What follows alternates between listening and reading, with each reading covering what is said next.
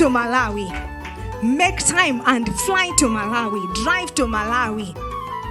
You know, whatever it takes, come to Malawi. People follow the prophets. We are actually so favored that we had a time when the prophet would follow you. But it's time for you to follow the prophet. Follow him. Find him in his home ground. It's time for you to find him in his home ground. And this is the time. Home ground. So come to Malawi.